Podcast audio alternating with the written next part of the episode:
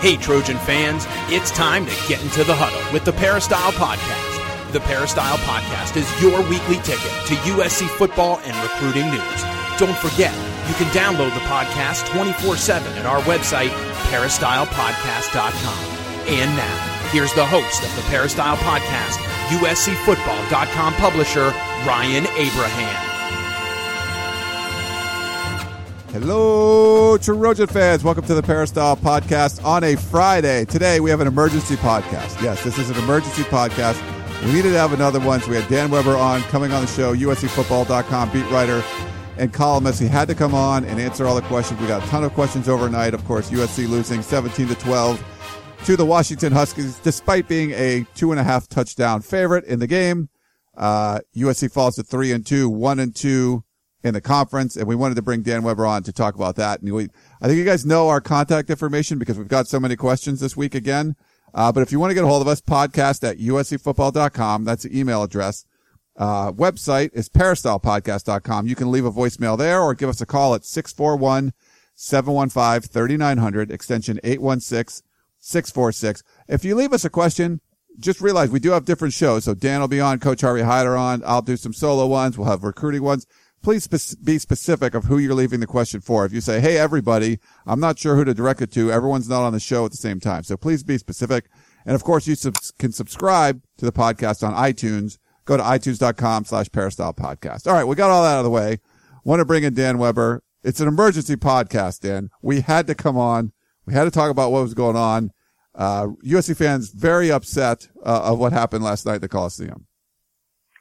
Yeah, and rightly so when you're two and a half uh, touchdown favorite, as you said, and you're lucky to score one touchdown in the whole game, you know, it's hard to win by two and a half touchdowns when you only score one. Uh, and it was just, uh, you know, one of those, uh, nights that there were so many things you could second guess about that game. Um, you, you really don't know where to start. And part of the problem is the second guessing goes all the way back to, you know, the hiring of Steve Sarkisian. So if you're second guessing that from day one, um, that second guess never leaves unless you, you know, you really, you know, to use the baseball analogy, you knock it out of the park. And that hasn't happened with Sark. It has not. And I did a radio interview a little bit earlier today and they're, you know, kind of asking about that. And it's, it's true. Fair or not, the way Steve Sarkisian got to this job was you know, under, you know, there was people that didn't want him there. There was people that just, not even that they didn't like him. Some people didn't. Some people didn't want to have Lane Kiffin 2.0, but it was more about Ed Orgeron and people liked the guy that was there before. So there was a lot of turmoil, I guess you could say, when Sark was hired.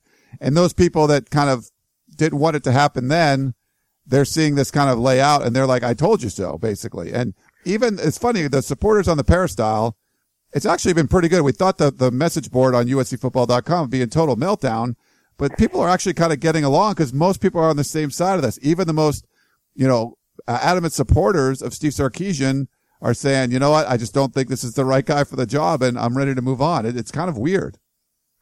Yeah, I mean, I, I think you had, you had two camps originally. Uh, well, you can have, you could say three. You had the camp that said, Orgeron and his staff had done such a great job, and they really did. That was one of the remarkable coaching jobs ever when they, you know, took over for Lane after that Arizona State game, firing and all that. Uh, and I think an awful lot of us, including me, thought you give those guys another chance. You give them a chance. They stuck together. They they rallied that team around. They maybe didn't have enough players, uh, or they'd have won the Notre Dame game. Uh, you know, the only really you know stub toe was the UCLA game, but they didn't do it as badly as, you know, the guys in front of them and behind them did against UCLA.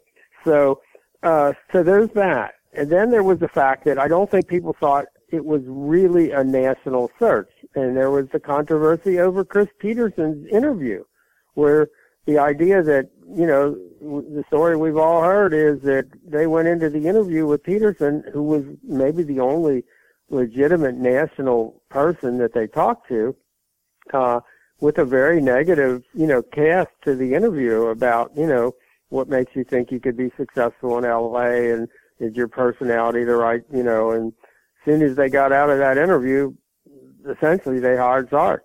Uh, although there are those who say, you know, that they kind of had an agreement all along.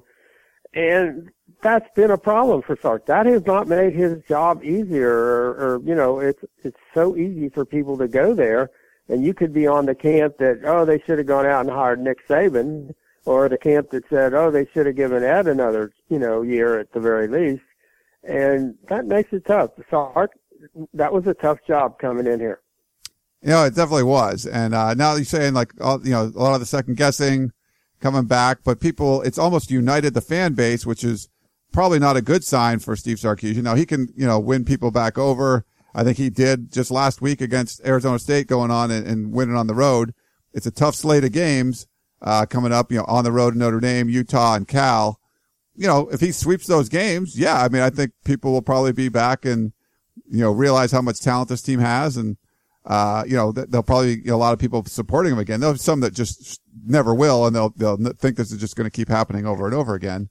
But there's, there's an opportunity there with the schedule to get things back. And, but one of the things, Dan, we had our conference call with Steve Sarkisian today and he was asked about, did you meet with the players? Cause this is a pretty devastating loss. You're a big home favorite. You lose two games in a row, like you had mentioned, the first time since 2001, you know, Pete Carroll's first year. Um, you know, that really doesn't happen at the Coliseum. But he had an opportunity. He said, you know, we were scheduled to meet with the players on Sunday and that's what we're going to do because the, the staff is kind of all out recruiting and everything right now. But I got a tweet from, uh, from a USC fan and I think it was a female. I think she said, uh, you know, shouldn't they just change that? Shouldn't they say, Hey, we have to have a meeting this morning. We need to talk about this.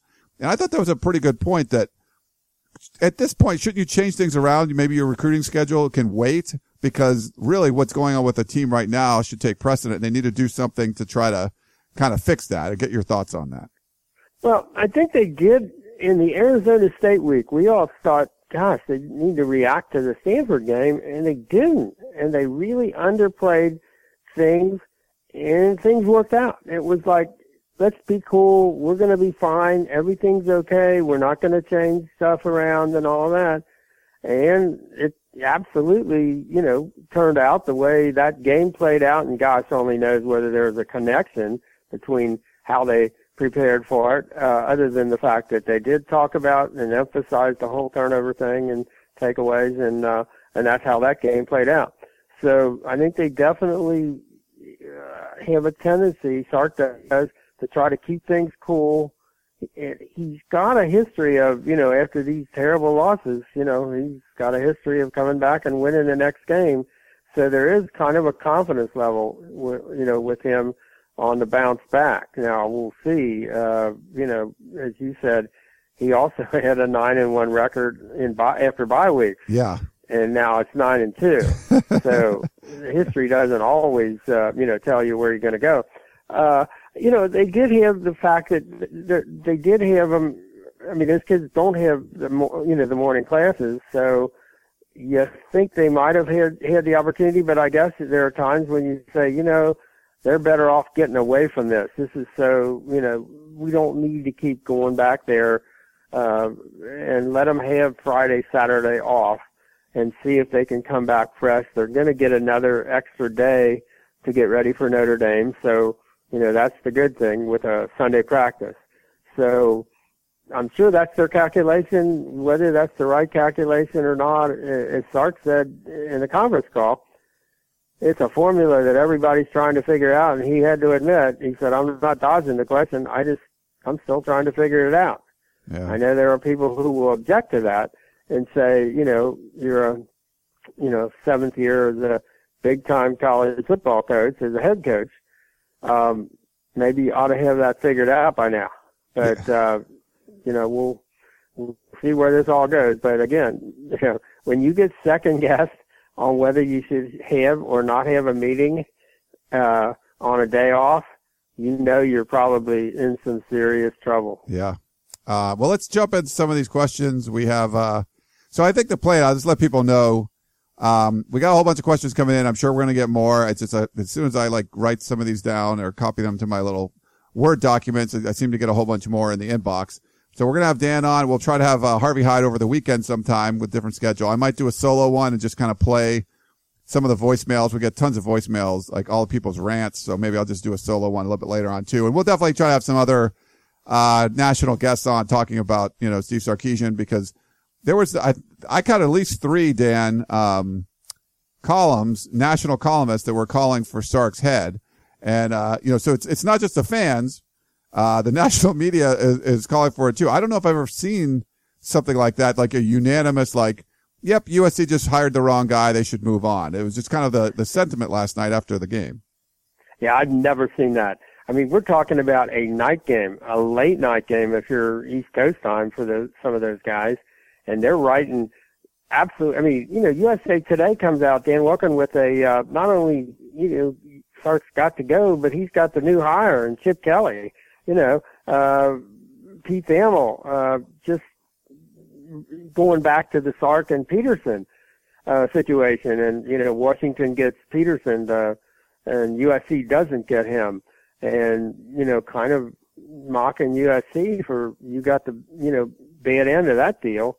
And, uh, and then Stuart, you know, Mandel at Fox just came right out and, you know, said that, that, that if USC ever wants to be USC again, they can't be that with Sark. It was just flat out. Yeah. Just, he's not the guy. I, I've never seen that. Not that instantaneous. I mean, maybe over the next week or something, you might see it play out in all those different media. I mean, I think, you know, tune in to, you know, college game day tomorrow and, um, and see what they have after, you know, a couple of days to digest this. Uh, uh, they've been pretty positive until, you know, uh, more more positive than not, and, and and I'll be interested to see how that thing turns around uh, uh, in terms of you know Herbstreit and Corso and uh, and you know the different you know guys. I guess Pollack and um, uh, who else was out here? Uh, Pollack and um, Desmond Palmer, Howard I guess, and- were here. Oh, Yeah, so so how that all goes, uh, I'm not optimistic. Yeah. Well, you know, it's funny. So Stuart Mandel wasn't at the game, but he's in California. He's up north. Um, Pete Thamel, who wrote one of those columns, was at the game, and I talked to him before the game. I talked to him at halftime, and we were kind of scratching our heads like, "What's going on?" But I never got the impression he was writing a "Sark's got to go" column.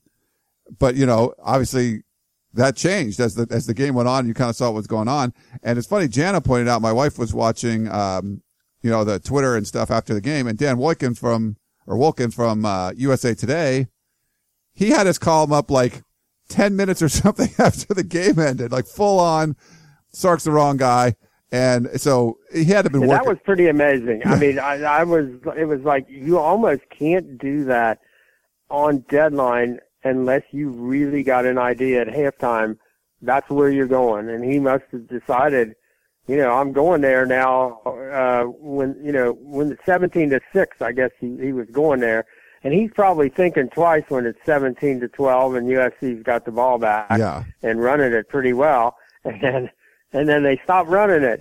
And he's, he's saying to himself, whoa, am I lucky? And I can write this same, I can keep writing this column. Yeah. And that's exactly what happened. Uh, but, uh, I, honestly, I've never seen it before. Never seen it on a, on a late night game like that. I don't, I don't know that anything like that's ever happened where it's just this unanimous, uh, that's, uh, that was, that's shocking Yeah. that, that they all came to that same conclusion. Uh, boom, just like that. Now, what what that probably tells you is just as USC fans have had this kind of turmoil in their minds since the you know the whole selection process. I would guess that tells you some of these national guys have had their minds kind of made up about this for a while, and you know the Stanford game got them thinking, and then you know they saw last night, and it just you know reaffirmed everything that they've been thinking because mostly you don't write those kinds of things on the spur of the moment from one game. Right. Yeah. Well, the the fans obviously uh, kind of agree with the national columnists out there. There's a lot of uh, you know people that are upset with what's going on, and so I'll play you this first voicemail. Not very happy with Steve Sarkisian. Here you go. Hey, uh, this message is for anybody who wants to take it. Chris from Fontana calling. Uh, long-time listener, haven't called in a while. Enough is enough is enough. Um, Sark has got to go. Um, USC needed a hero tonight. They needed a hero and a coach. They didn't get it, and they needed a hero and a quarterback, and they didn't get it.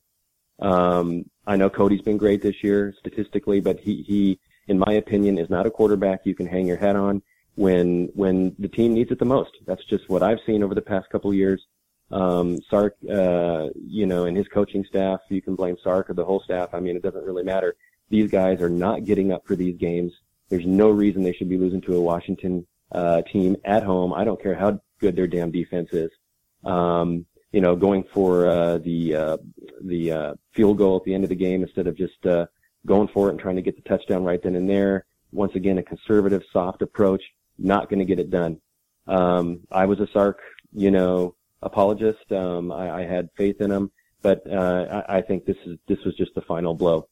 Um, I, I really think he's got to go. Um, somebody needs to come in, grab this program by the horns, and uh, steer it in the right direction and start getting some wins. There's too much talent for this to be happening. Love the podcast, guys. Uh, listen to you guys every week. Uh, fight on anyway, and until next week, boys. Bye. Yeah, I mean, I think that's the the question is if you look at, I mean, there are people at USC who who will argue that USC has the you know greatest college football tradition.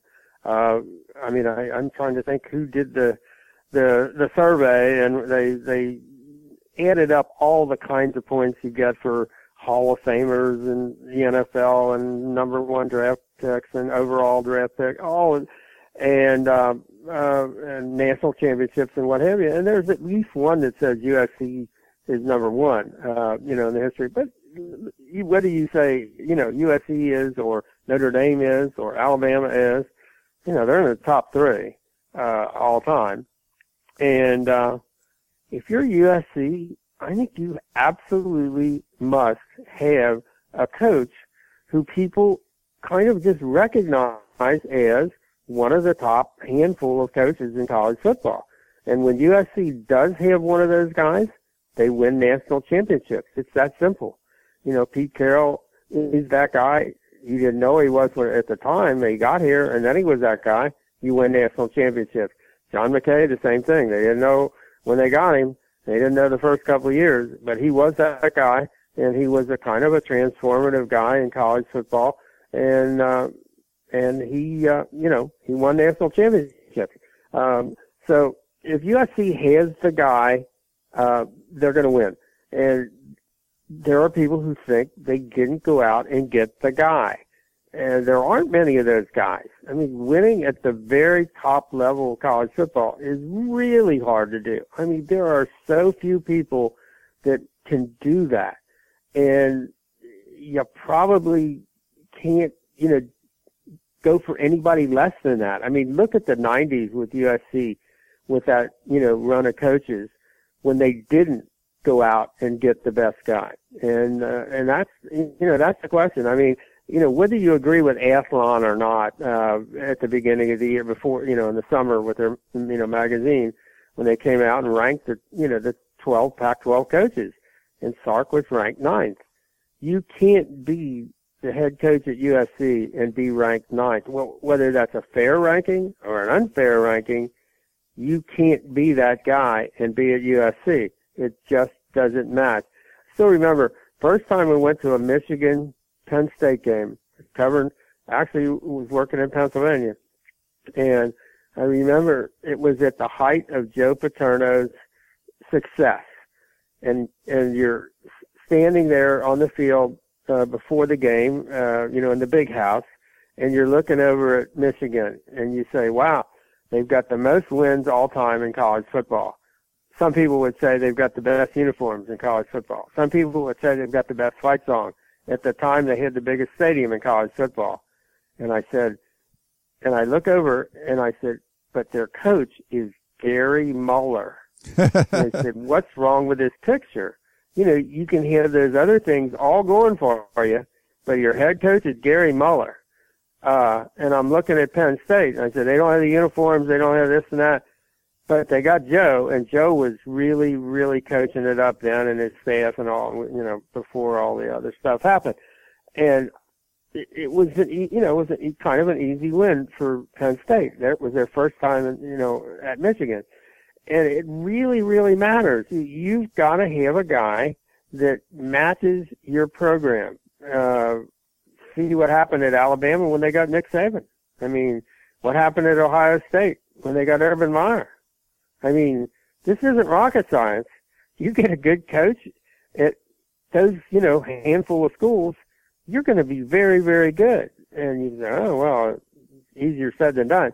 But you got to do it. You got to make that effort to say, we're going to get the very best person possible for this job. And, and that's the thing.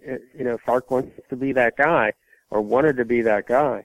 He's got to convince people he is that guy.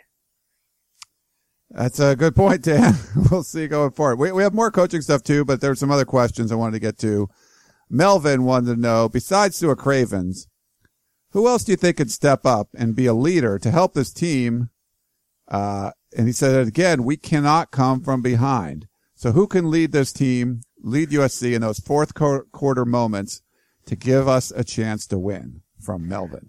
Well, I mean, here's the problem, for example let's say you had the best running back in the history of college football in that game in the fourth quarter. If you ask him to do nothing but pass block, what good is that? I mean, that's part of the problem. I mean, and this was always the problem. I still remember how often, say when Lane was the coach, and you kept thinking, well, they got this, they got this, they got this, they got that. But there's Lane. And you say, they'll be all right if Lane does this or that or figures this out. But if he doesn't, and if you end up getting yourself in situations where you say, who could lead this team? The coach has to lead the team. Really. You know? Sua, for example, Sua's sitting on the sidelines when they're not running the ball. I mean, there's nothing Sua can do about that. You know? Even if he were in the game playing both ways. You'd have to give it to him. Uh, so I think that's the problem. Uh, as much as anything is, you got to have guys doing the right things. For example, last night, you know, as hard as Adoree Jackson tried, uh, you know, he tried to do everything he could think of. Um, you know, they weren't. I mean, why they weren't able to get anybody open. I mean, maybe they had a couple of times where Cody really missed somebody downfield, but there wasn't much of that. There, I mean, they were getting pressure on the quarterback and uh, able to pretty much shut down the wide receivers. I mean, they just that was an amazing performance by their defense. But it, again, you know, they're they're they're a younger team than USC is, and for them, you know, for Washington to be able to perform like that. Uh, was kind of shocking, and that USC doesn't seem to be able to reach that level, you know, on defense. I mean, people say, well, you know, they don't have the same kind of D line that they've had, or that I guarantee you they've got as good a D line as Washington has. Or their linebackers are as good as Washington, or their secondary is as good as Washington. Now the injuries didn't help, but uh, but there's a performance thing that's just not happening. Yeah. And um, that goes to the coach. So I think it's really hard to try to say we're going to find a player to lead us. Um, and that, and, and the fact that Cody was off for whatever reason, it just, it was stunning. I mean, for those who go to practice, he had nothing but good practices this week. Everything looked good. And then, you know, from the first play of the game, he looked as off as he's ever looked. I mean, he didn't ever look that off when he was, uh, you know, in a in a quarterback battle with Wittek when they were out there sharing time. Yeah, he didn't ever look that out of it. Uh, I, I you can't even describe what was going on, and I don't think he knew. He couldn't explain it after the game, and and Sark couldn't explain it, and I don't think we've got any good answers about that. Let's uh, go to another voicemail, Dan, and uh, hear some more what USC fans have to say. Here we go. Hi guys, this is uh Don Don calling from New York City. Um, fight on from the East Coast. This question is for Coach Dan Weber. Uh, Dan, does it seem to you that um, coach seems like he's pretty much um, overthinking this? Um, the last two games that we played against Stanford and Washington, it seems like it wasn't the players that made the mistake. It seemed like the coaches. Um, it just seems like the, the lights are too bright for Sark out here. And it seems like, you know, it's different when you're offensive coordinator, but now that you're a head coach, you pretty much have to make all the choices. You know, it was obvious that he had to make the call based on Cody Kessler seemed like he was rattled all night by that Washington defense.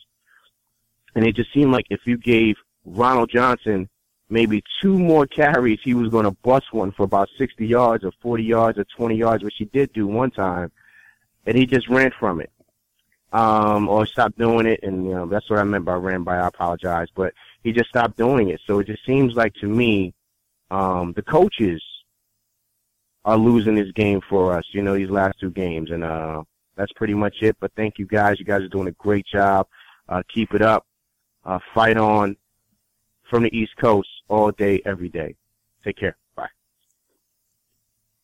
Yeah, I mean that's a good observation from the East Coast, uh, to say the least. Uh, and and Sark can't really tell you, for example, uh, as we asked in the you know the conference call, why did you stop running? Why did you get you know, uh, you know you go three and out basically, uh, you know, and throw the ball three times when you know you you had plenty of time, could have scored, game would have been over, and um, just and, and, and in a game where you're not getting anybody open, uh, not much, where they're getting lots of pressure on Cody, and Cody looks a little, you know, a little bit rattled. So, uh, um, we really don't have a good answer as to why, you know, and, you know, Sark will say, yeah, now he looks back at it and Cody got sacked on, they were third and six.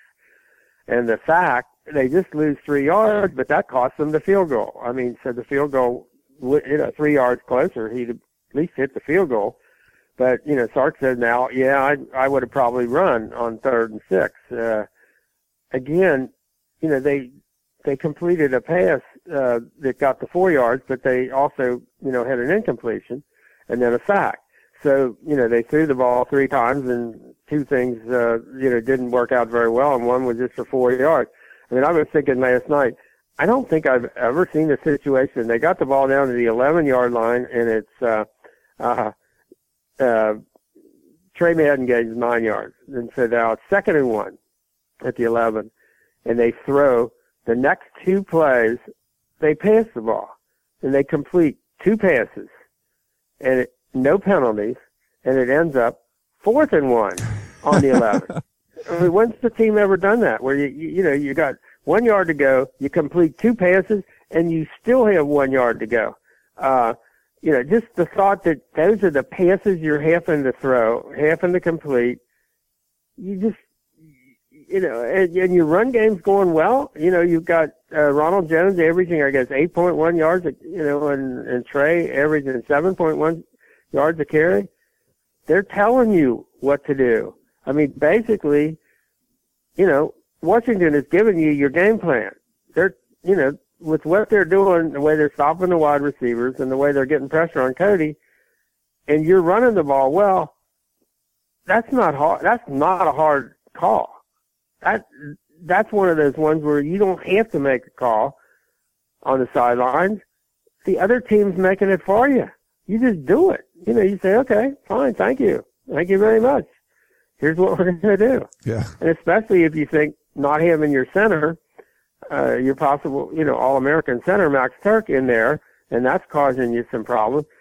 Didn't seem to cause them any problems in the run game. I mean, they were running the ball, you know, up the middle there, and I thought Toa and, and Viane and those guys, and, and when you talk to them, they were really proud of how they ran the ball. And they, you ask them, what do you think about when they went away from the run, and they kind of look at you like, I don't know why we did that. You know, they they don't have a good answer. Yeah. Uh, and no one does. But um, yeah, I, uh, Sark doesn't have a good answer, and um, That's, you that's know, part of the problem. just- yeah, just can't go away from when they're. Uh, and, and and again, Sark says, "Well, you know, at times you're asking me why we you know, why we can't run the ball. Now you're asking why we can't. All you want is uh, for them to do what's available and what they're doing well. And and last night that was running the ball. And if they could have run the ball in, you're in four down zone in their territory already. So it's it's befuddling that they went away from the run. Befuddling. I like that, Dan. Um, Yeah. Stephen Poway has a thought here. He said, uh, sad night in USC football history. Another collapse, but this one was worse than the Stanford game. An unranked, unranked opponent that also had an anemic offense, but ours was just worse. Very little to cheer about here. I think Sark must be thinking, quote, karma's a bitch, unquote, after bailing out on Washington and bringing his entire staff with him, leaving the cupboard bare. They look like the lesser of the two evils tonight. Question. The passing game was not working. Cody just seemed off. Adore seemed off. The schemes were off, trying to run uh, the wheel route with Adore going to the left side rather than the right side of the field, etc., etc. So why not try to establish the running game, which actually showed promise in the early going? Uh, related to this, I was really impressed with some of Vainuku's blocking tonight when he was in at fullback. Why not keep him in and, and drive more huge holes for the speedier backs? I literally felt sorry for the defensive player he pancaked early in the game tonight. It's going to be a long season, I'm afraid. I have no confidence in this team right now. Steve and Poway. Yeah, Steve, I think I, I overlooked the uh, fullbacks. The fullbacks were right there with the offensive line, you know, trying to figure out why they went away from the run game and how much they would have loved to, you know, keep pounding it. And um, the again, uh, we've got no answer, and, that, and that's a that's also I think a difficult issue for the coaches because you're going to have to when you do have that Sunday meeting. I, I mean, those kids have questions. Why, you know, if you think you as a fan have questions, what do you think of as a player? Where you're one of those offensive linemen, you're one of those fullbacks, and you're thinking, why did we not do what we were obviously doing well?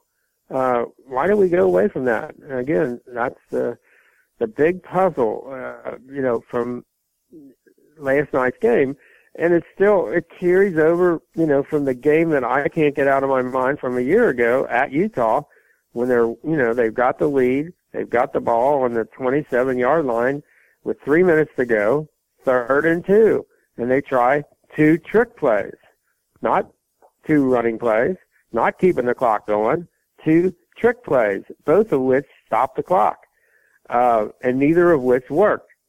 And uh, I, I, you know, overthinking, you know, under under not understanding. I I I, I just don't know, but uh, man, it's uh, it's tough because you feel sorry. And this is was hard last night talking to those kids because they really don't get it. They they they know what happened. They just don't understand why. How did this happen to us? Why did this happen? And uh, there aren't a lot of good answers. There are not, and we're looking for them, and that's why the people are sending us the questions. We'll do our best to try to answer them as much, but it's uh, we're we we see this team. We've seen this team quite a bit, and we're all you know probably as baffled as most of you are. Dan in Tustin wrote in. Dan, uh, he said it's time to cut down the Pete Carroll coaching tree. Lane Kiffin and Steve Sarkisian's all offense all the time, without regard to defense, has clear, clearly failed USC, and it's time to move on. While there's no denying they can both recruit, uh, there's also no denying they cannot be successful as head coaches. The main difference between Carroll and these two pretenders is defense uh, was uh, for Pete was preeminent. Defense under Kiffin and Sarkeesian was an afterthought. I followed USC for 50 years, and I'm personally sick and tired of watching the pass-happy, helter-skelter offenses these two serve up. Uh, these guys think they're a Norm Chow. Believe me, uh, they are not only uh, I'm sorry. Believe me, they are only, they are not only, I don't know, it doesn't make sense. They're only a cheap facsimile is what he's trying to say. Uh, we need to go back to tough as nails defenses, intimidating running games, and throw when we need to throw, maybe even to one of those extinct beasts called a tight end. Hold on to your hats, boys. The remainder of the year is not going to be pretty. Dan in Tustin. Well, from one Dan in Tustin to another Dan in Tustin, uh, tight ends are are tight ends allowed to catch the ball? I thought they were. They're really you can actually throw the ball to a tight end. Huh. Who knew? Uh, you learn something every day, right? Um, no, that actually, that I think that I, I you, you can't even imagine why they've gone. I know they think they need to have them blocking and they need to, uh, you know, but then, you know, um, run the ball if you're going to, you know, use your tight end as a, you know, as an H back or a, uh, or a tackle. But, um, yeah, I, I think the physicality, you know, they've talked about getting more physical. It didn't look more physical last night. I think in the fourth quarter, the defensive line started looking more physical and actually playing more physical. And when you ask them, they didn't, they said they weren't doing anything different. I, but you know, it, it certainly was different. And it was just, was it just attitude? Uh, just the crowd getting involved and all that? I don't know. But, uh, uh, one of the problems that, the, you know, that they had was that the ability of Washington on the first couple of downs to get four and five yards and have, you know, third and short. And a lot of that involved just, you know, taking USC's D, D line and driving it. And, uh, there was a reason, you know, Cameron Smith had, you know, a team leading 12 tackles is very often he was the first guy to even make contact. Uh, you know, when they're running that, you know, ball straight ahead, um, they weren't meeting any resistance until the second level. And that can't happen. You gotta, you know, whether, you know, they can't, they don't have the personnel to play the three, four is probably the case. Uh, whether you need to be able to go up there and, you know, play, you know, four down. But, uh, teams certainly seem to have figured out some things on film against USC. And I, I guess what's so disheartening is Washington comes in here young, not much expected of them, and they play exactly. They, they had a personality on offense and defense. They executed. They knew exactly what they wanted to do, how they wanted to win that football game, and they won the football game exactly the way they had to. If you'd have put down a score and said, what kind of a score would it probably have to be for Washington to win? It would have been like a 17 to 14, 17 to 12 score. It's exactly how it turned out. And how were they able to exert their will on a USC team playing at home with a lot more talent? Uh, that's the, the question that we keep trying to answer. We have uh, one more voicemail question for you and then a couple just regular ones. I'll play this voicemail right now. Here you go, Dan. Dan Weber, uh, JD from DC. Dan, in the aftermath of last night's debacle, it seems to me the fans need to get a bit more realistic regarding coaching changes, however desirable. It's pretty clear to me that Sark will get a, will never get an extension, but it's also pretty clear he will get this year and probably next year. Consider acknowledging fully what we saw last night, and it isn't going to change. We're probably going to lose five, even six games. But unlike Kiffin, we're not going to get blown out, and Sark unlikely will lose the team. Notre Dame, Oregon, Utah, UCLA, these are not great teams. We have far too much talent and character on this team. Sark is trying to be head coach. Wilcox has quietly shifted to four-man front rush, and they are leaning heavily on the freshmen. Players like this staff, and they're playing hard. There are going to be no tarmac firings, especially with the Haden so deep with this hire. And then also, absent a proven head coach who can recruit and win in the Pac-12, why would Max Nikias let Pat Haden choose the next coach and then retire? Max would take all the heat. Chip Kelly ain't coming back. Whittingham's buyout is formidable. Shaw and Petersen are not coming to L.A. And even Graham seems a bit rough around the edges. Absent these guys, anyone else is a risk unless their last name is Saban, Harbaugh, Meyer, or McKay. Plus, can USC be affording to pay two staff for an entire decade? Most likely scenario is Nikias needs needs to name a new AD over the summer or next fall, and he is the fall guy if the next coach selection fails. Yeah, I think Katie, you know, makes uh, a lot of good points. Uh, do you have, you know, the retiring uh, or soon to retire AD make this hire? Uh, you know, in light of of, of the Sark hire and how that went, uh, and again, how much of that was you know, who who had the final say on that in terms of, or how that process went. Um, and that is that is the question. If there, you know, if it's if it's going to that, uh, I do think there's a real question as to do you get next year? Uh, is and I, I think as Sark said today, there's a lot of football to be played, and I think that's going to determine you know where next year fits into this picture. Um, yeah, as far as the money, USC spent seven million dollars, uh, wrote off seven million dollars in transition costs between what it costs to bring in this staff, to buy out, you know, some of the people and to, you know, pay off some of the people who were, you know, uh, and Ed Orgeron, uh, Clancy Pendergast, uh, John Baxter, those guys all, you know, were getting, uh, you know, paid off by USC. Uh, you were buying out Wilcox's contract at Washington. Uh, but I think the bottom line was that cost them seven million dollars. Uh, you probably wouldn't want to get into that situation again. Uh, although, you know, if push comes to shove, uh, much the way what might happen at Texas will happen with a booster, you know, offering to underwrite uh, certain costs if they really feel, you know, strongly enough that something drastic has to happen. Uh, I mean, I think there are ways you can, can get around the money situation. I think the biggest part of the money situation for USC coming up is how are they going to raise uh, the hundreds of millions of dollars for the Coliseum renovation? I mean, I think that's a real something that really impacts uh, the president's decision, uh, Pat Haden's decision. You know, Pat's kind of committed to raising those, you know, as much as five hundred million dollars. Um, how do you do that in this current climate, or you know, can you do that in this current climate? So, so I think that one may impact, you know, as much as anything. And I and I agree. There aren't always those coaches that you saw. I thought last year there really weren't the kind. I mean, everybody had something going on. This year, I think there are some people who who you could look at and say, you know, it's hard to you know fault this guy or it's hard to fault that guy. Last year, it it just didn't seem like you know the selection or, a year, like, technically, I guess two years ago, didn't seem like you know the availability was there.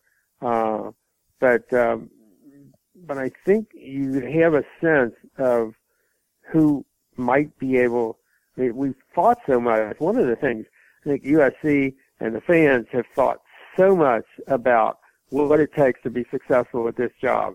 They looked at it through the Lane Kiffin years. They looked at it, you know, through the NCAA sanctions. They looked at it through Ed Orgeron's transition year. They've looked at it through the Sark hiring process in his first two years now.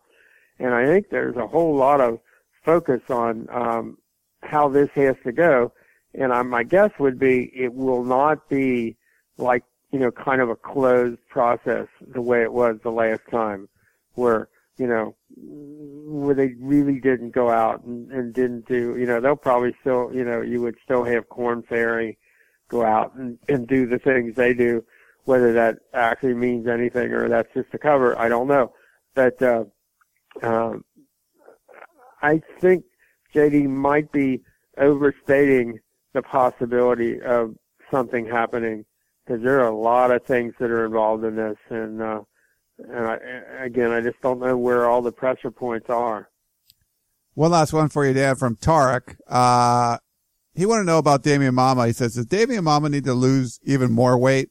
He looks slow when he pulls a majority of the time. Simple one from you know, Tarek. He has gotten down to 340, and he has he's serious. He's he's trying to lose more. So uh, I know when you say 340 down to 340, but uh, yeah, he's. I would have thought, as athletic as he was when he was pushing, you know, 400, that you get him down to 340, and and that's going to make a big difference.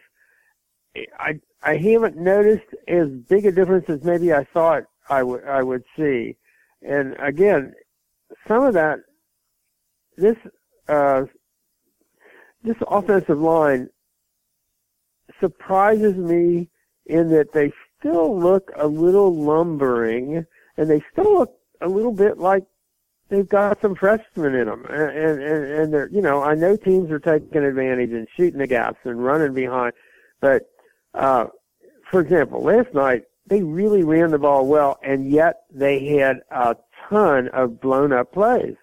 11 tackles for losses Washington got that's really unacceptable, especially with the quality of USC's running backs and the plays they were able to make. So is that is that scheme? Is it execution? Is it players just maybe aren't athletic? And I know, um, uh, was talking about it this week. I guess Toa was talking about how one of the reasons they did want to get them to lose some weight was so that they could run a stretch play and that they could be athletic enough to block it. And it's not man on man. You're, you know, you're basically zone blocking and moving. And, uh, you know, is that something that this team has to say, you know what, maybe that's not perfectly suited for us. Maybe we need to do more man on man stuff. And maybe we need to do more, you know, and get away. Obviously, they pretty much seem to, you know, get away from the stretch play.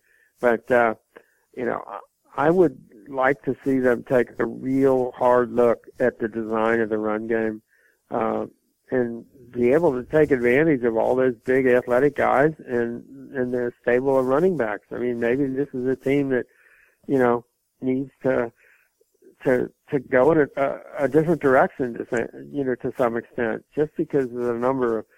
I mean, they weren't able to keep pressure off Cody. They weren't able to get keep, uh, you know, from 11 tackles for losses. So something's wrong. Yeah. I mean, they're not, they're not, they're not getting it all right. And, you know, they gotta get it all right. This is an impossible game to win at, at the level college football is being played at right now if you don't get things pretty much exactly the way you need them to be. Washington did last night.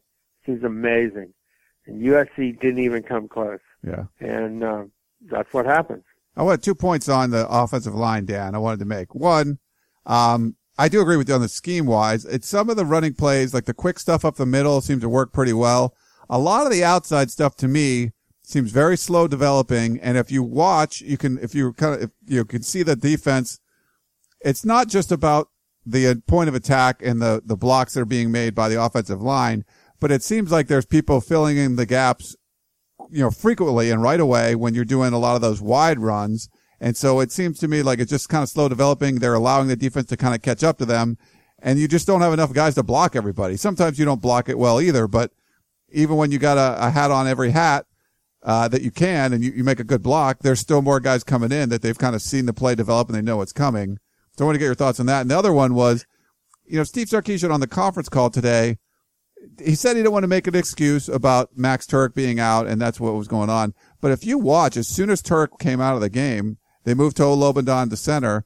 They ran the football right down the field, and they, you know, they ran the ball well after that. I, I don't think, I think they feel confident, you know, with the seven or eight guys that they kind of were using in the rotation. Yeah, I mean, you, you ideally you want your starting, you know, All American candidate center in there. But it didn't seem to me that if you're, if you're trying to go and run the football, having Toa in there didn't seem to hurt them. No, not on the run game. I, it was pretty obvious. Uh, you know, I thought they executed it really well. I thought the timing, uh, you know, w- was excellent. I mean, it's obvious linebackers are reading cue, you know, uh, cues and keys, whatever. And uh, if USC starts to run that stretch play, they're flying through uh, whatever gap they could get and trying to pursue from the backside and they're just running guys down. I mean, it's just and and guys are selling out, and I think they, uh, you know, people have gone to school on back-to-back Stanford and Arizona State, and uh, and and they're and, and what you have to do, you have to hurt people. You have to make them. If you're going to be a linebacker and basically just you know leave your area, you've got to run stuff. You know, you got to run counters. You got to run you know other things. Uh, or if the guy's you know looking for that you know, the stretch play and he's just, well, then run something quick and, and get up there, you know, before he's ready to, you know, if they've got him, you know, geared up to run, you know, run through gaps and, and pursue from the backside. But I don't know that they do that enough or they don't stick with it once they do it. And, uh, you know, I mean, Ronald Jones, I mean, obviously after the one drive, all you wanted to do and the entire stadium wanted to see him get the ball more you know, keep giving it to him. And um, that that didn't happen. Um, there, there's, I think they really have to go over, you know, what's happening on the sidelines, what's the communication like, what is the ability to adjust in the flow of the game, and to say, you know what, we don't need to do that other stuff. They can't stop this, and until they stop this, we're not going to stop doing it. But you don't stop yourself If they can't stop it, you just keep doing it. And, and that's probably one of the things that bothers fans the most is the other team doesn't even have to stop USC. USC stops USC. Well, that was our emergency podcast on a Friday after a Thursday night game, Dan. We appreciate you, uh, coming on. It was a busy night for all of us staying up, you know, wee hours in the morning and, uh, kind of, you know, writing about this team and putting videos up about this team and talking about this team. So we want to do a podcast. And so thanks for everyone for sending their questions in. And thank you, Dan, for coming on on short notice. Yeah, those are good questions too. And, uh, uh, we'll let you know when we get some answers. I, I would, you know, this is one of those times you would love to be in the meetings and watching the watching the film and hearing what people are saying to one another when they're seeing what we think we're seeing. Uh, what does it mean to them? What does what what you know going forward? Where do they go? And and how do they decide? Here's who our team is going to be. Here's how we're going to be people Here's how we win football games. Here's who we are. When push comes to shove, we know who we are and we know how we're going to beat you. And it was crazy that Washington had the answer to every one of those questions last night. And it didn't look like USC had the answer to any of those questions. How is that possible? That's the question. That is the question. Well, we'll, we'll see. Uh, USC practices on Sunday, I believe, Dan. We'll be out there yeah, on Sunday. Sunday morning. Sunday morning. So yep. we'll, we'll check that out and uh, we'll get you any more answers we can. But thanks so much, Dan, for coming on the show. And everyone else, thank you so much for tuning into our emergency edition of the Peristyle podcast on a Friday. We're going to have a bunch more. We'll have more podcasts and stuff coming up. So definitely check in over the weekend. We will keep producing these. Keep sending in your questions. We appreciate it all. And we'll talk to you next time. You've been listening to the Peristyle Podcast, presented by USCFootball.com. Be sure to tune in next week for the latest news on Trojan football and recruiting. Don't forget, you can automatically download the podcast directly to your smartphone or tablet for free. Just click the iTunes link on peristylepodcast.com or search for Peristyle Podcast at the iTunes Music Store.